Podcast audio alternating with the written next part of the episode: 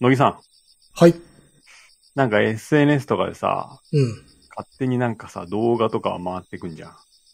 動画が回ってくる。あの、う拡散っていうかリツイートされて。そうそうそう。うんいや、なんか自分のさ、好みに合わせたのとかさ、勝手に選ばれて流れてきたりすんじゃん。ああ、はいはい。おすすめみたいなあ、感じで。SNS じゃねえか。まあ、YouTube とかそういうやつ。僕ね、あのーなんか見ちゃうのが、うん。うん。まず釣りのやつ。なんかこんなところに巨大魚が 系のやつと。あと、あの、なんか皮脂とかを、ピンセットとかで、はいはい、はい。取るやつとか、うんでっかいやつとかを取るやつとか、はい。あとなんかすっげえ古い車とかバイクとかをなんか解体してレストアしてピッカピカにするやつとか、うん。ああいうの見ちゃうんだけどさ、なんとなく。ほう。乃木くんなんかこう、なんか別に選んでないのに見ちゃうやつってある？ええいや、結構自分ではもう、クッキーとかをコントロールし、できてるかわかんないけど。あ、そうなんだ。あんまりそう変な、あの、本当に普段から自分が追ってるニュースしか出ないような状態にはなってる。皮脂は上がるけどね。皮脂っていうか、角栓とかは上がるけど、それは仕方ですよ。うんあれはみんな上がるでしょ。あれね、なんかね、見ちゃうよね。とか、あとあの、黄色い歯が真っ白になるとかさ面。白いやつとかね。そう。あれはもう開かないでレストアとかす。そういう気持ちだよね。車とかそう、レストアとか出ないから、そこは多分あれなんじゃない？クッキーっていうか、その、普段見てるものを反映されてんじゃん？あ、そうだろうね。うんうん。そのすっげえ古いやつをね、解体して、なんか液体とかにつけてピッカピカにして、やつとかも大好きなんだよね。車版のあれか。黄色い歯か。そうそうそう。あなんか綺麗にするのってなんか見ちゃうよね。あ。ああ。そうね。まあ、だから、あんまり、なんだこれっていうのはないから、うん。割と普通にピンポイントなものばっかだよ。ちゃんと制御してんだね。私結構、潔癖で、YouTube とかのおすすめが乱れてきたら、ちょっと履歴調整して、あの直すからね。あ、そう。うん。すごいね。そうそうそう。ちょっとあの、普段興味ないっていうか、あ普段あんま見ないものとか見る、見たりとかすると、やっぱちょっと濁ってくんだよね、やっぱ。そうね、確かに。うん。そしたらちゃんとあの、強制期間というか。ああ、そうなんだ。ああ、ん俺流れるままだな。うん。え皆さんもね、なんかあるんじゃないですかね。ちょっとドキッとした人もいるんじゃないかな。まこんなのあ、流れてきてんな、とか。そうっすよ。あの、マジで支配しようとしてくるから、インターネットは。そうなんだよね。うんそして無限に時間を奪ってくるからね。みんな気をつけろ。。うん。えー、ということで、番組を始めましょはい。う。はい、カエサルの休日です。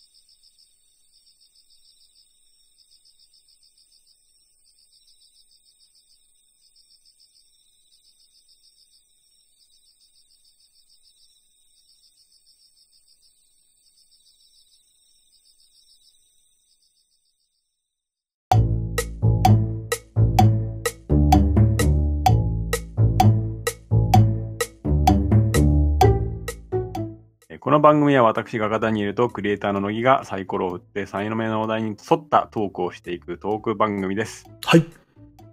はい、メールはルルさんですね。ありがとうございます。もうね、カエサルのメールはね、相変わらず長いんですよ。そうですね。濃いのが多いですから。はい、うん。今回も来ました。えー、ルルさんからですね、配信ご苦労様です。143回を拝聴しました。特に後半は興味深い話題が多く楽しませていただきました。長いコメントをさせていただきます。えー、戦学ながら私は大学などで生物学を学んできた経験がありますが、乃木さんがやや自信投げに、えー解説されていたダーウィンやラマルクの話はおおむね誤りはないと理解しています。あの進化論とかの話ですね。うん。えー特にチャールズ・ダーウィンの解説で、キリンの祖先が首を過去主体的に伸ばそうとしたのではなく、過去結果的に首が長い個体が自然選択された。過去生き残って、えー子を残した。と説明されたのは大変適切だと思います。えー生物の体の中に特定の目的を持った方向に、えー変異するといった仕組みは今のところ見つかっていないようです。生物は遺伝のプロセスで生じるエラーとしてランダムに変異を生成する仕組みを持つと考えることができます。でたらめに生成された変異のうちで生存に好都合な変異を持つものが生き残りやすい、かっこ自然選択されると考えられます。生殖と変異を通して生物は無方向にマイナーなモデルチェンジを繰り返しており、これを自然選択に委ねていると言っても良いでしょう。では何がベストな変異なのでしょうか乃木さんによるスペンサーの社会進化論を聞いて、スペンサーは社会の進歩が一方向、過去一本道のように考えていると、えー理解しました。決まったゴールを目指して変化していくイメージで合ってるでしょうか？現実の自然環境は長期的にも短期的にも変動するので、仮想的なゴールがあるとしても一定ではありません。ある瞬間の環境にベストな変異を持つ個体でも、環境の変化に耐えられなければ生き残れないことになります。したがって、常に無方向に変異し続ける性質は、進化の原動力であり生物の本質と言って良いかもしれません。上記では子孫を残すという観点で自然選択を説明していますが、実際はどれだけ自分の遺伝情報を次世代に伝えるかで説明されるようになっていきます。かっこ、えー包括的オード。したがって自身が子を作るのではなくても血縁の子を増やすというアプローチも有効と考えられます。長くなるのでここでは触れませんが、この議論はセクシャルマイノリティの話題にも関連することになります。根底に憎悪があって、かっこ結論を決めておいて、都合の良い部分を積んできて科学的に合理的とするのは全く科学的なプロセスではありませんが、科学的な説明の仮面をかぶった主張がまかり通るのは危険です。クレッシーの不正のトライアングルでは、不正の3要素を機械、動機、正当化としています。ホロコーストの大量虐殺で実行者側の心理的なハードルを踏み越えさせる手段の一つとして科学的と称する説明がこの正当化に利用されたのでしょう。ということですね。ありがとうございます。まあ、はい。フォロー入りました。うんそうですね。まあ、あの、裏付けがされたということでいいかな。まあ、大丈夫っすよ。っていうことですね。まあこの方は、あの、生物とか、そちら側の方のようで。そうですね。うん。僕たちよりもその辺は深く学んでいるでしょう。その方にもう大丈夫ですよと言っていただいたので、前回のは担保された感じですね。大丈夫です。そうですね。えっ、ー、と、なんだっけ。あ、スペンサーの社会、さ社会の進歩が決まったゴールを目指して変化していくイメージで合ってるでしょうか？どうなんでしょうね？あの、ゴールというよりかは、基本的にあれ、歴史観とか史観に近いものだと思うんで、個人的に思うところでは。なので、まあ、かっちり決まっているわけではないのでしょうけれども、まあ自分たちが一つのゴールという考え方に近いんですかね？うん。昔のほら発展段階的な歴史観っていうのは基本的に自分たちが正解だったりとかするじゃないですか。うん。うん、で要は、なぜ自分たちのように発展してきたかみたいな目線になっているので、その後というのか、未来的な目標とかゴールっていうのは結構曖昧なんじゃないですかね。わかんないですけどね。うん。っていうような感じがしますけどね。まあ、し進化、生物の進化だってそうでしょ。ゴールって設定はね、まあ、ここでもおっしゃってますが、うん、まあそうですね。うん、仮想的なゴールがあるとしても一定ではないっていうのは多分そう、同じようなもんだと思いますよ。てか、もっと曖昧なんじゃないかなっていう。うん、社会人からの。とこの辺に関しては。は僕は全然疎いんでわからないです。私もそうですね。うん。社会学とかはね、ちゃんと勉強してないんでね。うん。うん。ですね。まあ、ていうか、この分野でゴールがあるって結構怖くないですか？まあそうですね。うん。あの、ゴールが決まってるんだからそこに行きましょうってなってくると、イコール、逸れたものは許さないっていう論理になりがちになっちゃうと思うんで。うん。まあ最近、なんたらなんたらゴールズって言ってますよ。なんたらなんたらゴールって、うん。 Sustainable Development、なんとゴール？ズあー いや言ってますよ。社会は。ー理想っていうのは持つべきなんだけど、理想が非常に具体的かつ非常に狭くなってくると、それはそれで怖いですから。うん。うん。寛容なものには不寛容ですからね。そうですね。なんかずれてますよね。うんまあまあまあですね。まあでも、あの、やっぱし当時の水準ですよね。この考え方はね。はい。ってな感じじゃないということで、ですかね。まあ、あの、乃木くん、結構あれですね、前回のには反応がたくさんあったんですけれども、メールはこれだけでした。ありがたいですね。まあまあまあまあ、まあ、聞いてもらえれば。まあ、難しいですよ。あれに、メールとして感想を送ったりするのは。まあ、基本的にね、人類全体がクリアできてない話ですからね。はい。ああと、まあ補足するんだとすれば、結構こう、誤解されやすいかなと思ったんだけど、前回の話ってのは科学の語尾とかじゃないですよ。科学になってない科学の話ですから。いや、科学じゃないものの話をしてましたから。だからそのあたりは、有識者の皆さんは分かってると思いますよ。はい。というところですかね。うん。カエサルの休日なんて聞いてる方々ですから。まあ、というところですかね。はい、ということで。でまあ、メールがちょっとレベル高いぜと思ったら、あの、ツイッターでも何でもつぶやいてみてください。はい。乃木くんはとても喜びます。うん。わ私限定ですが。いや、俺より乃木くんの方が気づくじゃん、ツイッターとか。まあ、ツイッター、まあでも最近見てないね、あんま。でも、基本はツイッターは比較的乃木くん管理の方が。まあ担当的な感じにはなってますけどね。そうですね。うんうんなので。そうそうそう。えーと、今回はちょっと僕がメインで話そうかなと思うんですが、お、素晴らしい。その前にですね、うん。ちょっとブラーの話をしていいですか？すごい、あれですね。いきなりですね。はい、いきなりブラーってあれですよね。バンドですよね。イギリスのロックバンドの話そうかなと思って、旬過ぎちゃってるっていうのがいっぱいあるんで、もうちゃんと紹介していこうかと思いまして、なるべく。ニューアルバムが出たんですよ。出ましたね。ちょっと前ね。はい。うん。で、僕は、えーこのアルバムを聴いてないんですよ。ほう。はい。だけど、もともとさ、僕そんなブラのファンじゃないじゃないですか。まあ、そうですね。あんまりイメージはないですね。話聞いたことないでしょ、僕から。そうね。アルバムも1枚ぐらいだと思うんですから、持ってるのは。うん。あの、ジャケットが、えなんかの機会に見ることがあったんで、うん。見たときに、というか、なんか流れてきて、あ、なんかすげえもの見たなと思って、見直してみたらそれがブラのニューアルバムのジャケットだったんですよ。あ、そう。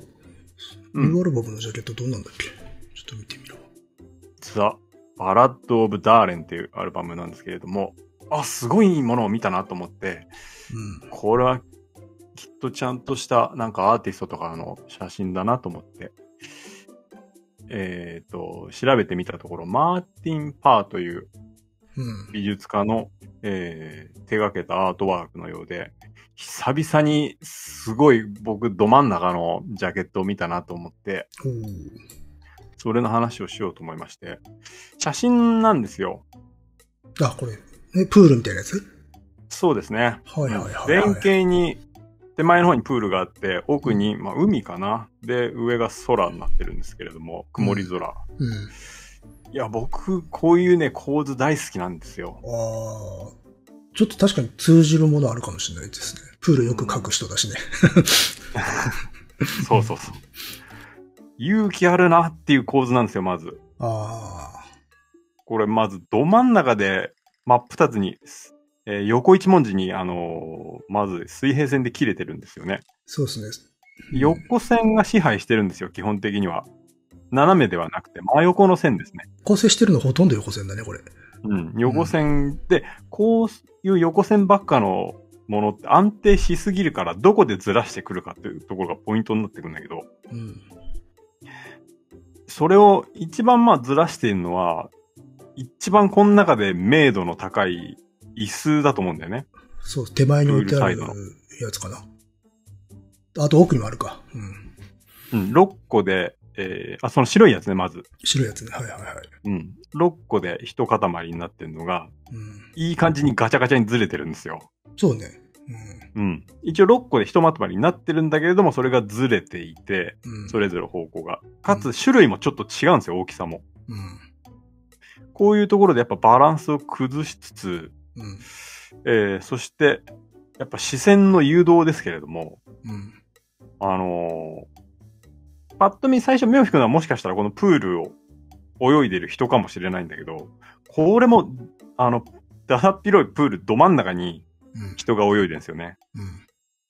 えー、多分、これがど真ん中だと思うんだけれども、この人を真ん中にして、まず、右下から左上にえーこういうちょっと赤みがかったもののラインがあるんですよ。ん？右下にはまず椅子があるでしょ？はいはいはい。これは監視塔みたいなやつですね。そうですね。そこから、その泳いでる人の頭を通って左の方にうん。赤い浮き輪があるでしょありますね。はいはい。目引くね。う。ん。えーこの中で、えー全部基本的には寒色系の色なんだけど、うん。暖色系が入ってるラインになりますね、これが。なるほどなるほど。そうですね。うん確かに。で、それが丸い浮き輪で止まると思うんだけど、うんその丸い浮き輪の赤っていうのはブラのロゴの B とかと対応してると思うんだよね。ほぼ同じ色調だよね、これね。うん。うん。で、このブラの文字なんだけど、うん。赤から微妙にオレンジにグラデーションしてるでしょ。上が若干オレンジだね。そうそうそう。かすかに。下が割と赤っていうか、うん。ちょっと周、周なのかな？ちょっとこの、えっ、と、くすんだ感じの、うん。うんえー椅子と浮き輪もそういう色使いになってるんですよ。はいはいはいはい。なるほど。だから完全にこれは対応させてると考えていいと思うんだよね。ああ。で、今、右から左へのラインだったけど、うん。これだけだとバランスで崩れるんだよね。うん。ちゃんと左下から右上にもラインがあるんですよ、これ。あるんですか？左下のところにさ、白いのすっごい 微妙にだけど、うん細い白いなんか看板みたいなのがはありますね。うん。うんで、また人間、この人間がさ、えー、白とも取れるような体の色してんのよ。で、交差軸に人間がいるって感じ、そうそうそう。うんで、右上の方に抜けていくと、これね、もう一人プール泳いでる人がいいんだよ。ああ、潜ってる人いるのわかる？ちょっと白く波なのかなって思ってたけど、これ人か。人ですね、人。はいはいはいはい。で、また視線上の方に持っていくと、このね、遠くの方にヨットみたいなのがいいんですよね。ありますね。こうやってね、視線をうまくこう絡めさせるような構図になってるんですよね。おお。やっぱこの不自然なサイドね。そうね。あの、空曇ってくらい、海はなんか、ちょっと、なんていうか、黄土色っていうか、緑っていうか、うん。まあ、サイドがめちゃめちゃ低いけど、プールだけ異様にくっきりしていてっていう。その中にで、そのくすんだ中に、やっぱりブラのこのロゴが映えますよね。そうですね。うん、で、これだけだとやっぱり浮いてしまうんだけれども、さっき言ったように、えー赤い色っていうのが微妙にこの手前の方に構成されていて、うん。で、似たような構図として、あの、レッチリのカリフォルニケーションもあるんだけれども、はいはいはいあれ全面的に、えっ、と、サイドが強いのと、あれは、あの、手前にプール、奥が海で、色を反転させてんだよね。うん。えっ、と、多分あれ、空を反射させてるような感じで、えープール全面がオレンジっぽくなってたと思うんだけど、うん。まあ、オレンジと青で補色関係を作って、全面を、ねなえー目立たせるというか、全面を主役にするような作りだって、あれもすごい好きなジャケットだったけど、うん。これは、なかなかレベル高いですね、今回のブラのアルバム。いや、勇気あるなって最初言ってて、そうなのかと思ったけど、見てたらこれ勇気あんな。これはすごいですよ。うん。とりあえず、あの、色調は、まあ、すごいバランス、えっ、と、絶妙なところで撮れてるけど、まあ、撮れてないじゃないですか、これ。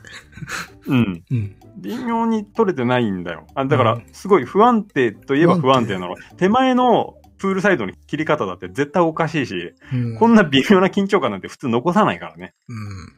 これはあれかね、プール部分って合成かもしくは色持ち上げてんのかな？後ろの背景と全然違うはぐだもんね、これ。全然違う、全然違う。この天気の時にこんな色のらないよね見え方はしないですね。う んそうそうそうそう。晴れの日のプールと曇りのなんかあの背景重ねてるみたいな感じだってもんね。うん。うん。はあ、はあはあ、なるほどね。まあ、手前の椅子、よく見ると、これも合成っぽいんだよ。これもそうね。あの、プールとちょっと合ってないかなっていう気がするね。これあれかなレタッチっていうかあの、コラージュ的に作ったのかな？と思う。うん。手前の椅子は絶対コラージュだと思う。うん。後から入れてると思う、これは。確かにな。ほほほほ。ってなわけで僕は久しぶりにこう、まあ完璧というのもあれかもしれないけれども、うん。いいジャケットを見たな、味わい深いもんがあるなと思いまして。てっきり、新婦のサウンドについて話すのかと思ったら、がっつり、ジャケットの解説でしたね。まあでもいいじゃないですか。今日の話にもつながるところですが。あ、まあそうですね。うん。でもそうね、確かにこう、横線だけで、あの、構成されてるんだけど、その中で一番こう、浮き立ってんのって言ったらブラなんだよね。そうそうそう。うん。そうもちろんやっぱりそこはブラーですよ。あと、今回、このロゴをちょっと傾けてんだよね。傾けてんね、そうそうそう。ブラーの、えっ、と、字体って、縦、垂直に立ってるんだけど、えー、縦線が。だけど今回傾けて、これもやっぱりちょっとバランスを微妙なところで崩す、えー要因になってるんだと思うん。う。これはいいですね。この、そうね、ブラがグラデーションしてるって言われないと気づかないかもしれないな。そうかもね。うん。なるほど、なるほど。確かにね、カリフォルニケーションはね、思いましたね。あれは完全に補色を使っているような感じだったもんね。うん。そうか。いや、でも、この海の色使わないね。普通。これう。ん。一番あのなんていうのか、どうしようもない色ですよね、これ。こういう海取れますけど、適当に取ると。うんうん。なるほど。面白いですね。確か言われると面白いですね、これ。うんで、この人のね、他のをいろいろと見てみたら、結構僕好みでしたね。あ、そう。この人は何、その、ジャケットアートが多いのかな？いや、そんなことはないですね。あの、普通にアーティストなのか。そうそうそうそうそう。どうやらそのようです。ああ。ほうほうほう。いいですね、確かに。うん。なので今回はちょっといいアーティストを知るきっかけにもなったんで。そっちだったのね。え？いや、そっち。いや、なんか、ブラ、ブラの話をするっていうから、あそうなんかリバイバルしたのかなとか思って。そう、撮り始める前にね。うん。油も別に、あの、嫌いなわけじゃないから。うん。まあまあね。私も何枚か持ってますけど、でも多分最後に買ったのシンクタンクとかだと思うけど。あ、そう。うん。これなんだろうな。まあまあいいか。うん。確かに面白いですね、これは。うん。うん。ということでちょっと話していこうかなと思いました。はい。はい、全然本題ではないです、これは。まあまあ通じるものはあるんじゃないですか。そうですね。うん。ということで、今回は、えー、デビッド・ホックニーについて話してみたいと思います。よっ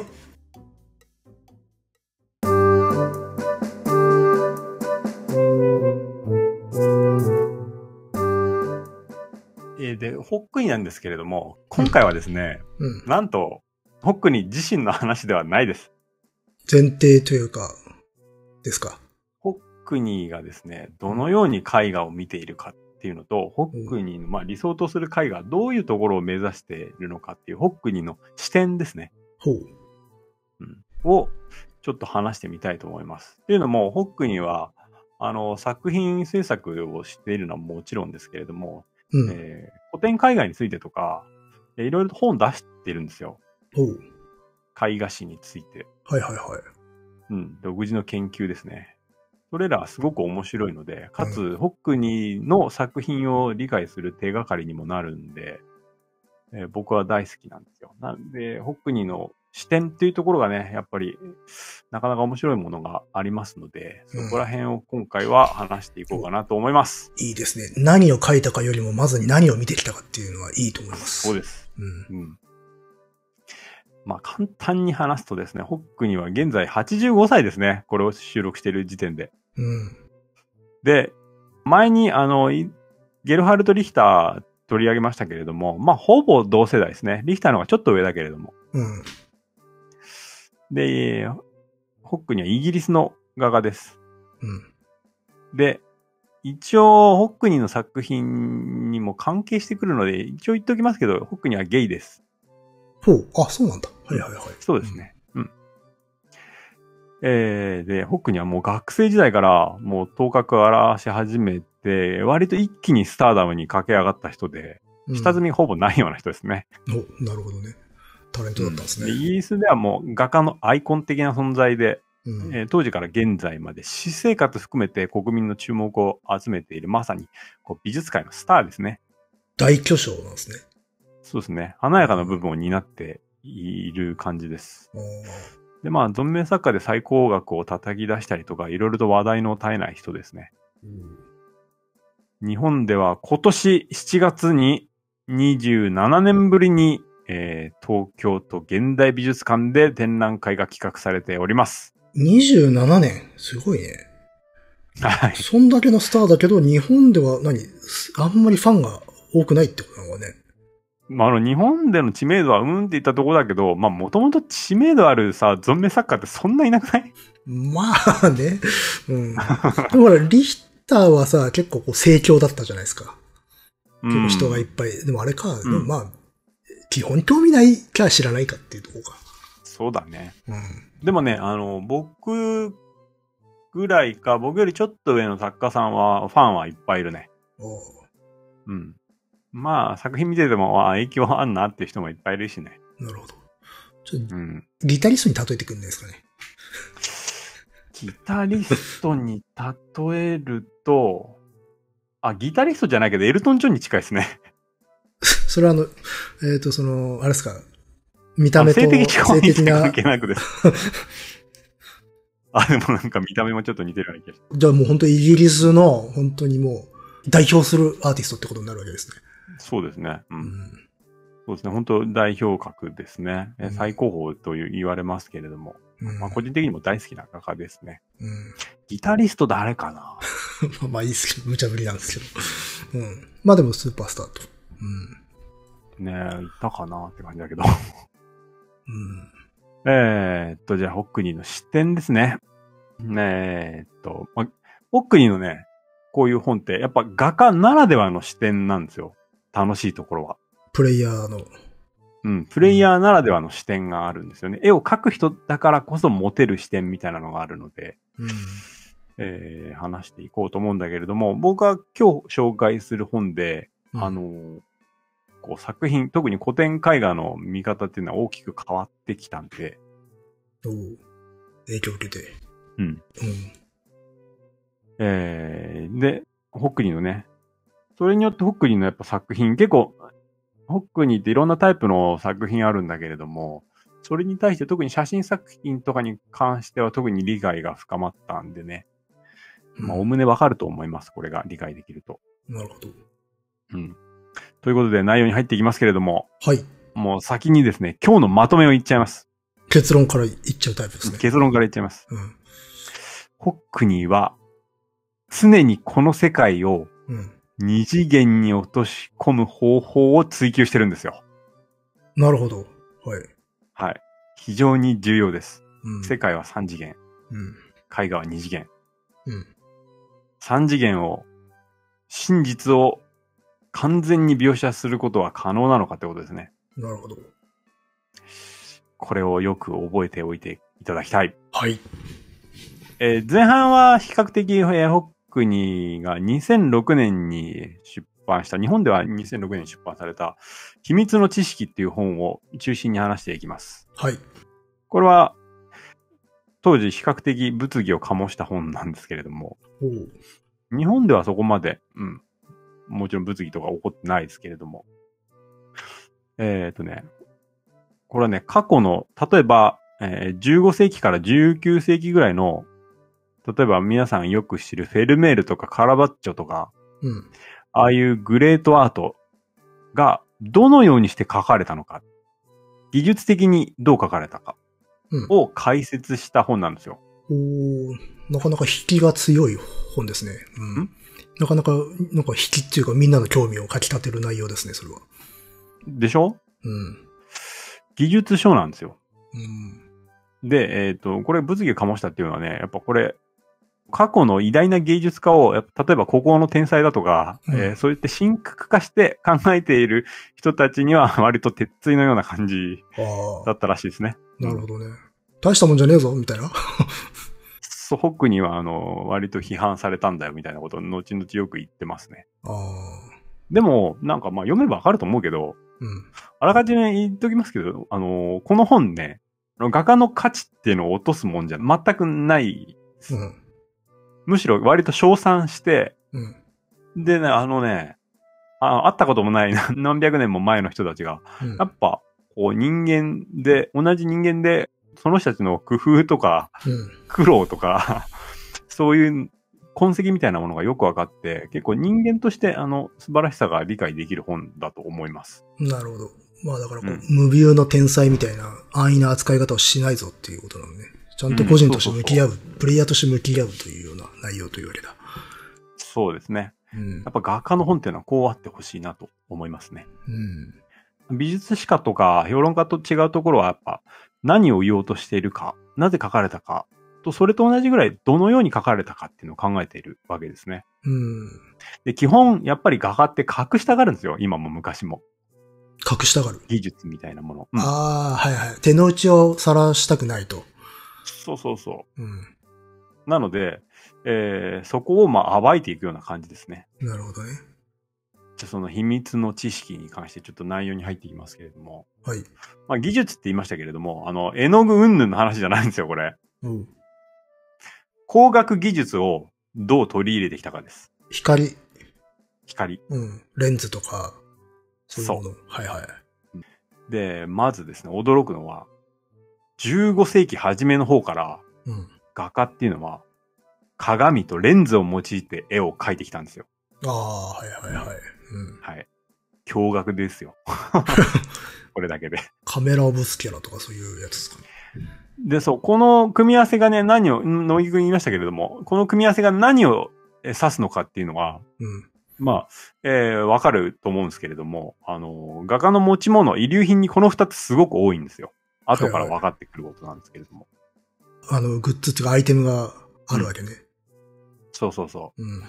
その人、画家たちの遺留品の中のえリストを見てると、この二つが、えー共通していると。うん。で、えーこの二つっていうのは画家がカメラの原理を用いて描いていた証拠になるわけです。うん。で、これから登場する、まあ、カメラの原理っていうのをまあ紹介しますけれども、まあ、大きく分けて、三つかな。うん。まず一つは、野木君も、えー、さっき言ったかもしれませんけれども、カメラオブスクーラーってやつね。うん。うん。でね、スキュラって書いてある場合とスクーラって書いてある場合が、多いんですけれどもそうね僕らの世代から上の人で美術関係の人は、おおむねスクーラって言いますねうん。。あ、そうなんだ。こう100%スクーラですね。で、美術以外の人とか、うん。あと若い人はスキュラって言いますね。私はスキュラで覚えてたな。ジャンル、分野で変わってくんだな。はいはいはい。なんかね、うん。これはね、結構当たると思います。本当？ううん。あの、美術関係の人はね、スクーラって言いますね。で、僕より年上の人と。若い人はスキュラだね。うん。まあ、すあのー日本語訳ってまあ変わったりするじゃないですか。そうですね。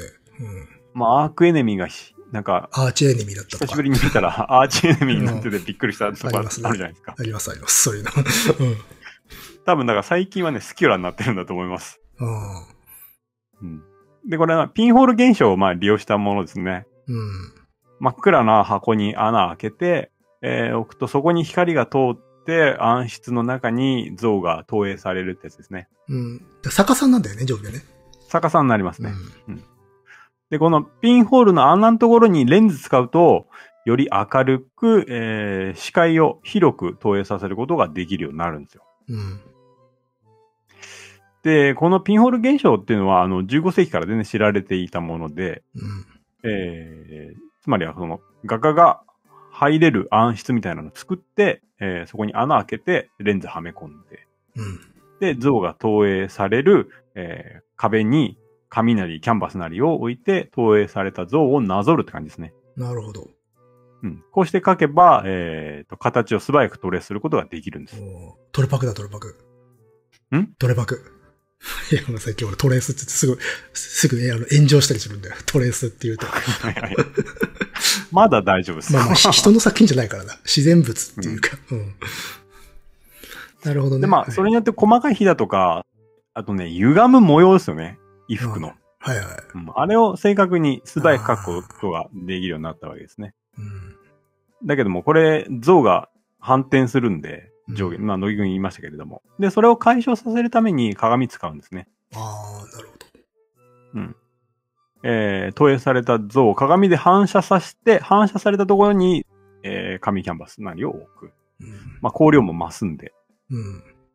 で、まあ、技術が発展するに従って、そのレンズも大きくなって、あと鏡も大きいものが作れるようになると、投影される像の範囲とか鮮明さが変わってくるんで、うん。うん、あの、時代とともに、えーだんだん大きい範囲が、えー映せるようになってくるんですね。これが、まあ、カメラオブスクーラーを使ったものです。ある種人力写真ですよね、もはやね。そうそうそう。まあ、写真の基本的な原理これです。うん。観光入罪とかで自動で観光させるんじゃなく、人間の手で描いたっていう。そうそうそうそう、うんまあカメラの中に人間が入ってるみたいな感じです。そうですね。うん。なるほど。で、もう一つ、まあ、原理に非常に似てるんだけれども、これね、お暗室にも窓作っちゃうんですよ。うん。で、そのモデルに窓の外にいてもらうのね。うん。で、画家は中。ほう。で、暗室の中に鏡をセットすると。モデルの像がね、綺麗に反射するらしいんですよ。外側が明るければ。ああ。で、モデルの像が反射するところに、まあ、キャンバスとかをセッティングして、えー描く。なるほど。これ特に名前ついてないんですけれども、まあ、カメラオブスクーラーに、まあ、原理としては似てますけどね。うん。窓の原理ですね。あとはカメラルシーダ。カメラルシード。これは聞いたことないですね。えーこれ説明難しいんですけれども、あの詳しく 説明はちょっとできないんだけど、卓上に紙を置いて、うん。で、机に補助的ななんか調整棒みたいなのを置くのね。うん。高さとか、えー左右を調整できる調節アームみたいなやつですね。で、えー鏡の前にカメラルシーダと呼ばれるね、器具を設置するんだけど、これはね、4面グラスのプリズムで、うん。あの、手前にあるものが、自分の前にあるものが下に反射で映るようになるんですよ。投影されるようになるの。うん。というかまあ、覗くと、そのプリズム越しに、プリズムの中にこう人がいるようなイメージかな。なんか像が映るようになるんですよ。このプリズムの中に。うん。でそれ越しに紙を見て、えー映すような感じかな。で、もともとこれは描画補助材として使われたもんですね。うん。だけど、あの、微生物のあの描画とか、比較的こう、生物研究とかそういう方面で使われたもんですね。はいはいはい。えーまあ、以上ののカメラの原理が登場します。なるほど。で、これらを、えー画家たちも使ってきたんだということですね。ずるいっていう感じですね。で、この技術がですね、まあ、当時としては新しいものだったんですけれども、うん。まあ今もそうだけど、こう表現者って新しいものどんどん取り入れていくじゃないですか。まあまあ、そうですね。まあ、要は表現者ってこう革新的なアイデアを持った人たちで、そういう人たちが、これらの新しい工学技術を取り入れてるのは自然だろということですね。まあまあ、まあ。ホックニーから言わしてみれば。ああ。なんか、ともすればほら、職人技みたいなものに、あの、憧れがい持たれるけれども、いやいやいや、あの使えるものは使うよっていうのは昔からそうだと。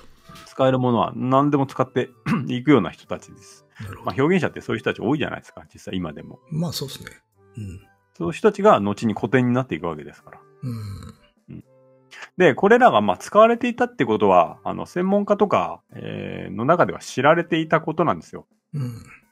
だけど実際にどのように使われたかっていうのは知らないし、一般の人たちも知らないわけですよ。うん。で、これがより詳細に具体的に、えー紹介されてるのがこのホックニーの本ですね。なるほど。なんでホックニーがこれカメラ使って書いてるって思ったかってことです。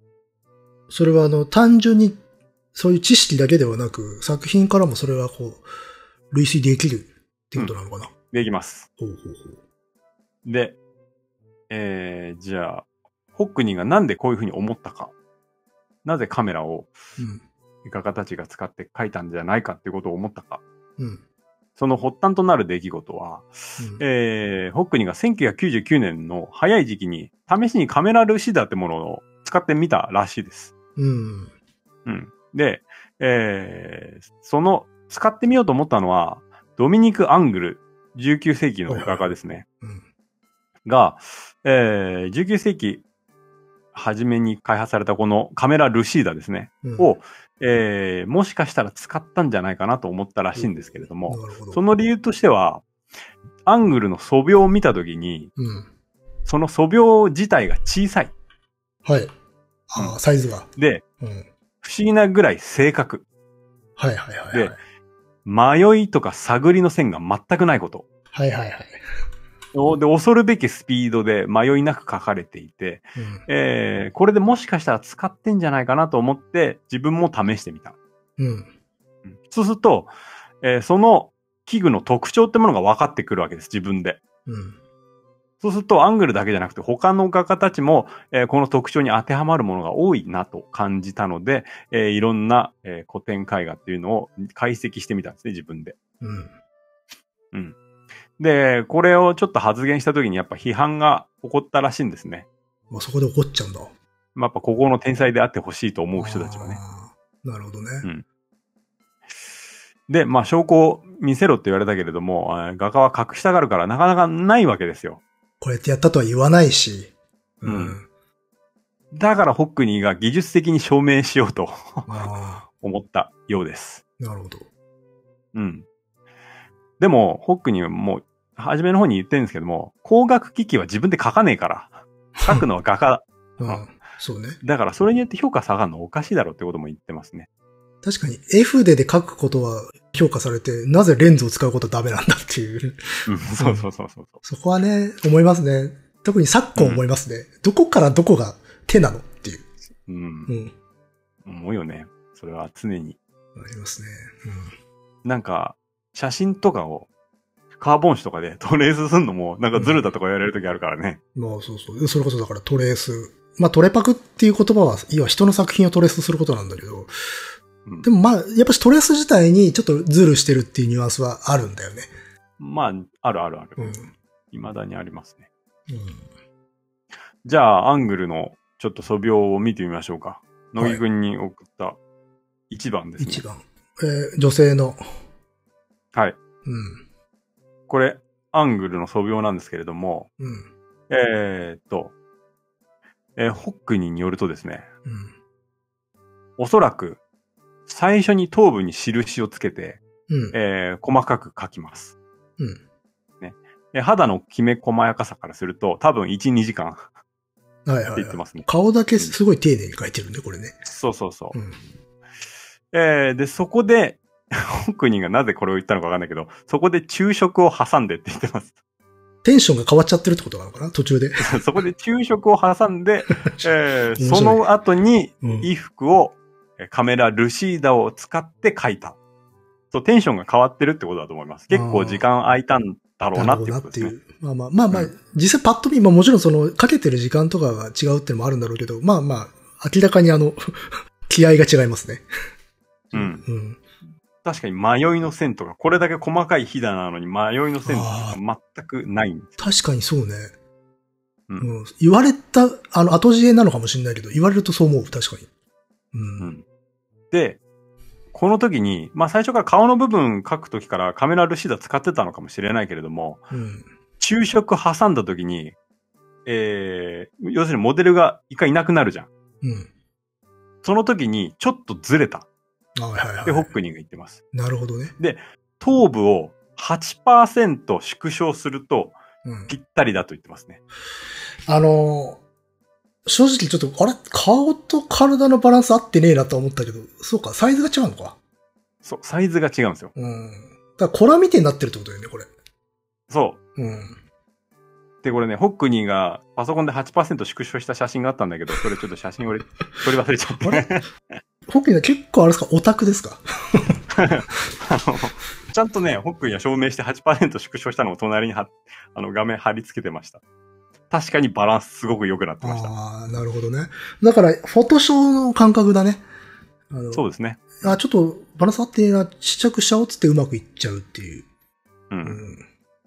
ははは確かにバランス悪いですよね、これね。悪いですね。うんまあちょっと頭でっかちっていうか。ううんん。で、こういう素描って非常に多いんだよね。あの、画家たちの素描を見てると。顔とかはしっかり描かれてて、衣服は線だけでさーって描かれているもの。うん。だから顔をとりあえず細かくしっかりとモデルを見て、うん。えーやっぱり注目されるのそこだから。うん。で、衣服はとりあえず複雑な形だけ捉えといて、後からなんとかなるだろうっていう感じだと思う。なんか、あれだな。顔の練習ばっかするイラストレーター志望みたいな。今、たくさんいますけど。変わんないですかね。とりあえず顔は本気で描くけど、それ以外はいい。そうそう。あの、多いよね。うんあの、部分によって気合の入り方が違う人ってそうそうそう結構いるよね。とか手が描けないとか、ね。怖いんだよ、見てると。バランス悪いから。はあ、はあはあはえあ、ーそう。で、ホックニーがですね、これで、あれれと思って、えー、名画、名だたる名画の図版っていうのを年代順に壁に数十メートルにわたって貼ってみたらしいんですよ、コピーを。うん。そして分かったことは、描画の技術っていうのが緩やかに進歩してない。緩やかに進歩してない。うん、緩やかに進歩してるんじゃなくて、一気に進歩を遂げてんの。ガッと、急にってことか。そうそうそうはいはい。じゃあちょっと不自然なわけね。そうん。う。で、15世紀に、あのー線遠近法の技術が開発されたの。うん。でも、15世紀に開発された線遠近法で、ひだは書けないわけですよ。はいはい。衣服。うん。で、工学技術の発展普及体系化はもっと後とされてきたんだけれども、うん。これ本当にそうかってことですね。なるほどね。おーすごい、ちょっと歴史の話になってきたな、これ。そうなんですよ。うん。うん。で、えーホックニーによれば、時代ごとに並べていくと、1400年代におそらく階段を一気に駆け上がってる。1400年代、早いね。うん。うん。で、えー例えばですね、フラアンジェリコ、マザッチオ、えーピサネロの書いた肖像画、えーこれ、乃木君に送った3、4、5ですね。はいはいはい。あたりの、えー描写力っていうのは非常に優れてるんだけれども、うん。ぎこちなさがまだあるんですよ。うん。まあちょっと。特に衣服とか。まあちょっと装飾的な感じというか、ナチュラルな本当の布っていう感じはちょっと弱いかもね。弱いでしょ？うん。で、えーこれ、えーマザッチョの作品は1424年、ピサネロのは、えー1435から45年に書かれたものとされてます。うん。特にじゃあピサネロで見てみると、衣服のさ、線がさ、うん。ほぼなんかそれぞれ平行というかさ、そうですね。うんただの線って感じするじゃないですか。うん。うん。で、えー次、6番、7番見てみましょう。そのほんの数年後ですね、ロベルト・カンピンとロヒル・ファンデル・ウェイデン。これはね、わかりやすいですね。確かに。うん。これですね、ロベルト・カンピンの作品は1430年ですね。うん。ああ、なるほど。格段に変わってるでしょ。これ数年なんだ。ほんと数年ですよ。うん。はあ、これはは同じぐらい。確むしろ被ってるぐらいですね。ああ、はいはいはい。格段にレベル上がってるじゃないですか。でも両方巨匠ですよ。そうですね。うん。アンフラ・アンジェリコだってマザッチョ、ピサネロだって巨匠、大巨匠です。ロロベルト・カンピン、ロヘイル・ファンデル・ウェイデンも大、巨匠です。これいきなり見せられたら、今100年ぐらいの差があるのかなって思っちゃう。うん。うん。で、もちろん、えー、ここに技法の差っていうのもあるしうん、地理的な差ももちろんあります。うん。ね油彩のポテンシャルっていうのがね、あの、ロヒル・ファンデル・ウェイデンとか、ロベルト・カンピンっていうのは、えー引き出してますんで、えーその前の、あの、ピサネロとかは、テンペラだったりするので、うん。えーなかなか奥行きとか出すの確かに難しいんだけれども、でも、ひだの細かさとかが全然違うじゃないですか。違いますね。ちゃんと布してますもんね。うん。それ以上のものがここにはあるだろうということです。はあ、はあはあ、で、えー1400年代の肖像画見てみると、うん。えー肖像画、もう絵の中に枠のあるものうん。か、もしくは絵の下になんか枠みたいなものがあって、そこになんか名前が書いてあったりとか、モデルが手かけてたりするもの、うん。8番、9番ですね。が多いんですよ。この時代の肖像画。うん。序盤にベッティーニとか、アンドレア・マンテーニャあたりが、うん。まあ、使い始めのような気が僕はしますけれども。うん。で、要は、これはもう窓なんですよ。そうですね。うん。で、えー最初話した窓の論理ですね。ああ、なるほど。モデルに窓の外にいてもらって、うん画家はそれをもう、えー鏡で反射させて描いて、うんその時に窓の枠も一緒に描いちゃってるんですよ。なるほど。そうか、これ、装飾的に、まあそういう形式なのかと思いきや、実はこのようにマジで見えていたっていう。そうそうそう。そういうことですね。ああ、そうか。うん。確かにあるな、こういう図式の肖像画って。そう、ホックニー先生の見立てでは、まあ、これらは、まあ、光学機器を使った可能性が、えー非常に高いと。そうか。その先、その、例えば写し取ってる外側は、じゃあちょっと想像で、あの、書きましょうかすらしてなくて、もう書いてねえや、どうしよう。じゃあ窓にしたろっていう。そうそうそう。うん。つまり、枠も一緒に書いてしまえってことですね。なるほどね。でえー、ホックニーが、これはね、実際に実践してみたんですよ、このやり方。うん。窓を作って、うん。あホックニー暗室の中で書いてみると、えー見え方とか、見える範囲とか、うん。えー構図とかがほぼこのような感じになるんですよ。ああ、試してみたら。なるほど。そう。まあ、比べてみると、まあ、これだけ画家がたくさんいて、みんな同じような構図になるのは確かに珍しいですね。ああ。なんか流行ったのかなとか、こういう伝統なんだみたいな風に思ってたけど。うんうん。うん。ちょっとそうも思えるけど。で、背景がね、あの、不自然な空とか、真っ暗なだけとか。うん。で、まあ、これらはまあ肖像画でのことですよね。うん。まあ肖像画はじゃあこのやり方があるから描けちゃうじゃんと思うじゃん。うん。でもほら、この当時なんてさ、群像で描かれたものいっぱいあるじゃん。うん。たくさんの人が画面にいて、うん。これはちょっとカメラ使えないでしょ。そうね。屋外とかになる、なってくるし。うん。と思うじゃないですか。これ10番のヒューホ・ファンデルフースのキリストの高端図、ちょっと見てみましょう。ポルティナーリの祭壇って呼ばれてることもありますね。この作品が1473年の作品ですね。うん。で、まあ、これを例に出してみますけれども、多くの群像画がそうなんですが、うん。まあ、大きさのバランスの悪さもさることながら、そうね。うん。これね、説明難しいんだけれども、それぞれが正面から描かれてるんですよ。それぞれが正面から書かれている。はい例えば、はいはいはいはい。二人の人物を前に並べて描こうとする。うん。そうすると、えっ、と、描く人が中心にいて、ちょっと右の方にモデル一人、ちょっと左の方に、えーモデルもう一人。で、並べて描くと、まあ、視点一個で考えれば、うん。えー、なんつうんだろうな。右の方に立ってもらってる人は、うん。うん。ちょっと説明が難しいな。えっ、と、じゃあ、二人のモデルを描くとして、うん。並んでもらいますね。うん。えー、基本画家、視点っていうのは一つじゃないですか。うん。こういう場合。うん。で、えー一人のモデルの方、ちょっと右に顔を傾けて、モデルを描きます。うん。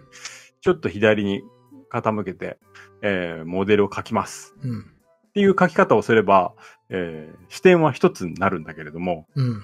この群像、このヒューホ・ファンデルフースの、うんえー作品を見てみると、それぞれモデルの前にうん。視点があるんですよ。ああ、だから、あれか。例えると、別々の機械で一人一人を書いていったものを、あ後から全部並べたみたいな絵になってるわけってこそういう、あの、視点になっているわけです。とはいはいはいはい。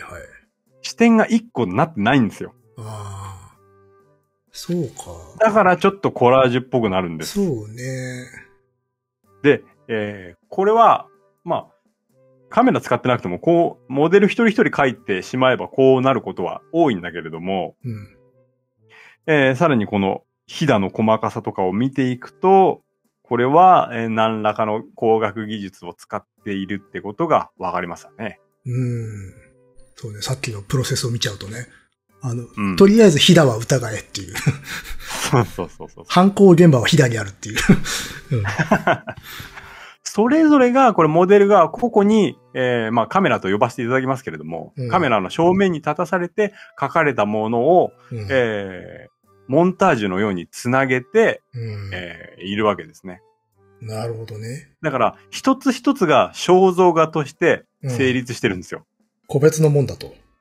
うんだから、こう、妙にモンタージュ感があって、うんこの視点が、見る人が、ここにいる感じがしないというか、うん。そうね。うん、妙にこの実在感がないんですよね。まあ、フラットになってるよね。全体としてはね。うん。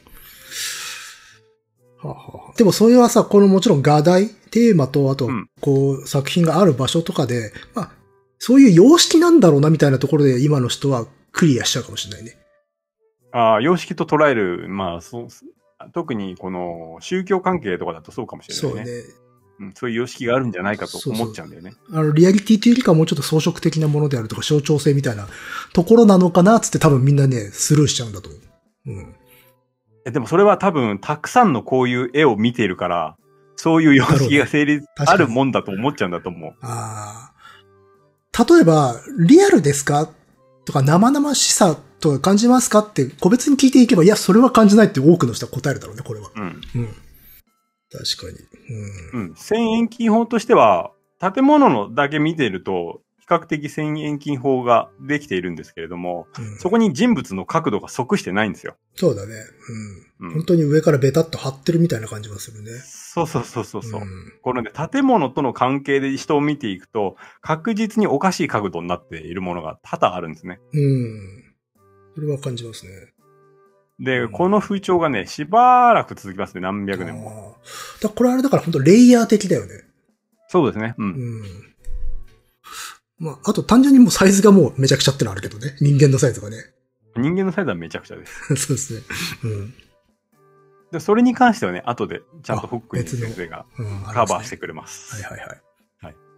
後で、今、なんかこう、このあたりがおかしいみたいな話をしてますけれども、うん全部後から救ってくれますから大丈夫です。そうなんだ。あはい。肯定してくれるんですね。形にしろ、えー、サイズ感にしろ、絶対おかしいじゃないですか、これ。人のサイズ。おかしいですね。うん。その辺もよく覚えておいてください、むしろ。ああ、なるほど。うん。じゃあ、えー、今また群像に関してやったんで、またちょっと個別に見ていくんですけれども、うん。えーっと、もうちょっと時代が新しくなります。うん。えー、1594年ですね。カラバッチョの書いた、あやめるバッカス。これ有名ですね。うん。はい。これモデル単体で書いてますね。うん。かなりリアル。うん。で、ホックニーによれば、これは画面を4つに分けて、それぞれ鏡を使って描いたものをモンタージュしているらしいです。ああ、繋げてんだ。はい。ああ。これはですね、頭部とうん。ブドウを持つ手、うん。それから、えー肩から背中、うん。はそして手前の果物に分けて描いてる。あ、はあは最初に頭の部分を投影させて写し取って、えー次に体の部分を投射、投影させて写し取って、えーこの方法で部分部分それぞれ描いているんですね。あ。なるほど。で、結果、うん。やはり接合に無理がこの時点で生じているんですね。これをさ、言われたらそう思うっていう状態になっちゃってるからちょっとわかんないけど。確かにそう感じはするんですけどね。腕でかいかなっていうか長いかなっていう気はあるけど。うんで、えー、とね、特にわかりやすいのが、手前の果物ですね。うん。これはちょっと目引くね。うん。これの角度がおかしいんです。ああ、テーブルと合ってないね。テーブルは見下ろしてる状態のはずなんだけれども、果物が真横から見てるんですね。そうですね。うん。つまりこう足し点になってるんですよ、この時点で。うん。さっきと同じ状態ですね。モデル単体で描いたものでも、やっぱりこの投影させられる範囲によって、うん、こういうことが、こういうモンタージュ現象みたいなのが生じるんですね。ああ、確かに、あの、テーブルがテーブルっぽくないっていうか、パース感がおかしいなって思うのは多分乗ってる果物のせいなのかな。うん。うん。まあ確かに顔と体も合ってないですよね、これね。なんか、うん、腕と、あ、てか、首の、あの、顔の向いてる角度っていうのはちょっと無理かなっていう気はするけど、うん、解剖学的にどうなのかってちょっとわかんないけど、感覚としてはね。うん。あ、でね、一応その辺は接合に関してなんだけど、うん。ホックニーがこうやって書かれたんじゃないかっていう、この鏡を用いた方法を実践したところ、うん。書かれたものっていうのがやっぱりこう手前に出てきちゃうんですね、表現として。ああ、それぞれにやっぱピント合わしちゃうから。そうね。だからパンフォーカス的になっていう、そうあの、ピンは明らかに、あの、奥行きをなくしてるっていうか全部に合っちゃってんなっていう感じはある。そうそうそう。だからそれぞれが前に出てくるから、うん。えー、ちょっと接合がおかしくなってしまう。えーだから人物も果物もそれぞれ手前になってしまうので、えーちょっとおかしさが出てくる。ああ、なるほど。いや、それを聞いたせいなんだと思うんだけど、あの、ローブを結んでる紐みたいなものがテーブルの上に乗ってるのが、ある種のいやらしさっていうか詐欺性を感じますよね。ああ、そうだね。無理やり繋げようとした感じはあるよね。なんか、あくまでそれは一体なものなんですよということを見せようとしているのかという、ちょっと横島さを感じちゃうけど、それはそんな話を聞いてるからなんだけどね。うん。そうそう。まあ、だからその辺が、だとしたらそれがカラバッチョのうまさなんだと思うよ。ああ、なるほどね。ちゃんと繋げるための小細工はしているっていう。うん。うん。で、うんえーこの絵から、えーと、おそらく翌年か、もしくは翌々年ですね、うんに、やめるバッカスっていうのをもう一枚書いてるんですよ。12番同じ画題で。うん。で、えあーこの時点でね、知ってますね。さっき言った問題が結構クリアされてるんですね。つまり空間がうまく繋がってきてる。なるほど。